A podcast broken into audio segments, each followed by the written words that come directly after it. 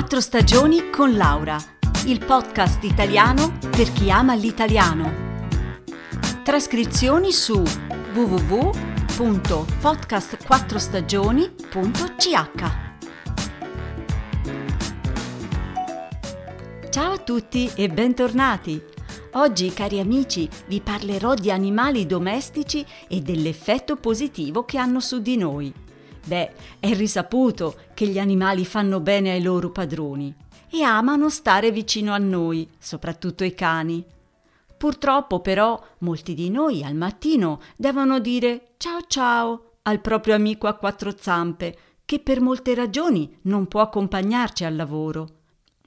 E allora spesso usciamo di casa con un certo senso di colpa, rivediamo gli occhioni tristi del nostro cucciolo che resta solo per diverse ore. Ma se gli animali fanno bene a noi, non potrebbero essere utili al benessere anche durante il lavoro?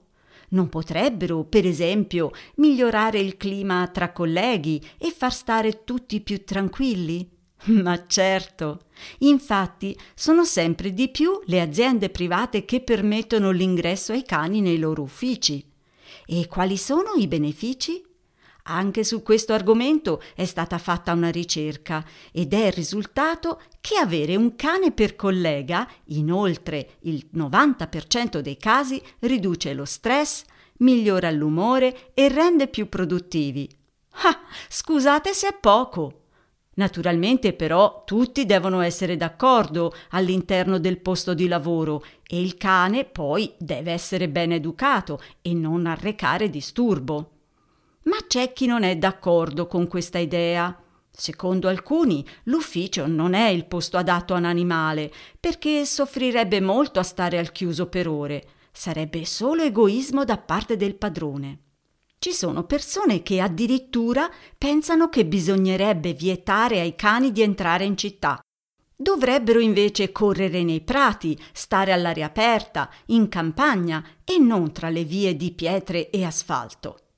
Beh, forse queste persone non hanno mai avuto un cane, altrimenti saprebbero che prima di tutto un cane adora stare insieme al suo padrone, che ama la sua casa e vive bene anche in città se può andare a passeggio più volte al giorno.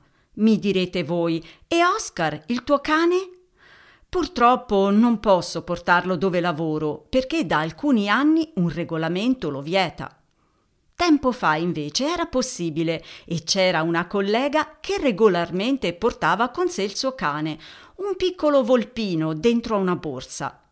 Io però posso svolgere parte del mio lavoro da casa, quindi Oscar sta spesso vicino a me, anche adesso. Ma c'è un posto dove lo porto ogni mercoledì e questo fin da quando era molto piccolo. Lui è sempre felice di venire con me e ormai è la mascotte in tutti i posti in cui vado. Sono sicura che è lo stesso per ogni cane. L'importante è naturalmente rispettare i suoi bisogni e soprattutto, logicamente, quelli delle persone che lavorano con noi.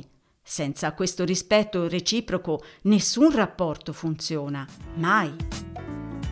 E voi? Avete un cane? E lo portate al lavoro con voi? Scrivetemi!